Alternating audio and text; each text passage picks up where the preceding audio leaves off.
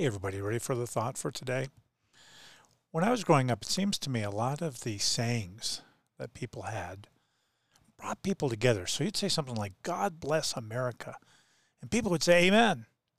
It brought us together. We were proud together of America.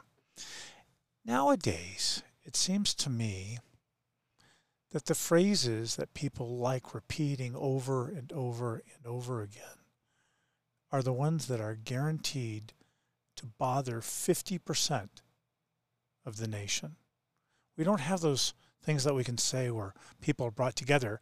If I, heck, if I say, God bless America, there might be somebody who hears us and says, no, America's bad because of this, that, and the other. There's, we're just dividing things. And that's horrible, isn't it? So the thought for today choose sayings that bring people together choose sayings that bring people together. That doesn't mean that we don't have to say those hard things, that we can never say anything that would bug anybody.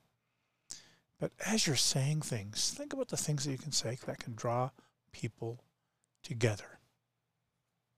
I love you. I'll see you again tomorrow.